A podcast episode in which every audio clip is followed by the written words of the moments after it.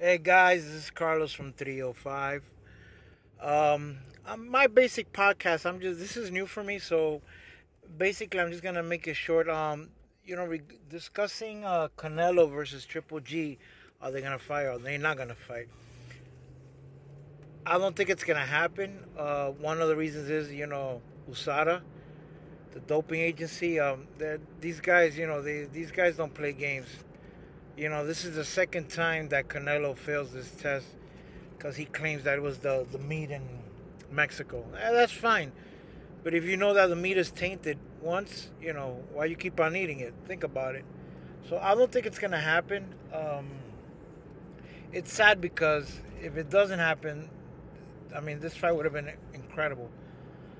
But on the other hand, some people say it might happen because there's too much money to be made, and that's true.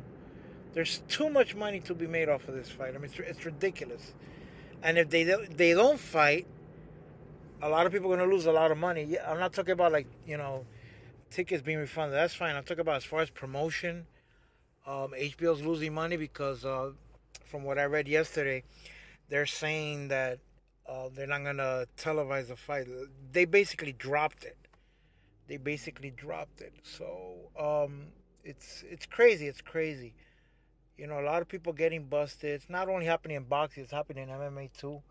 Guys are getting caught either for high levels of TRT or they got getting busted for marijuana usage. You know, I, I understand where they're coming from. They want to clean up the sport, but it's also affecting you know the pay per view buys. Um, as far as attendance, people, MMA fans and boxing fans, who are the true true fans, will go to the fights, no matter what.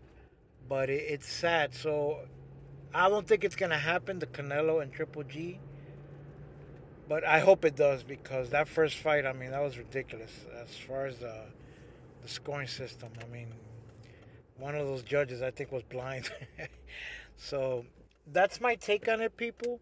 Uh, this is my first podcast, so I'm new to this.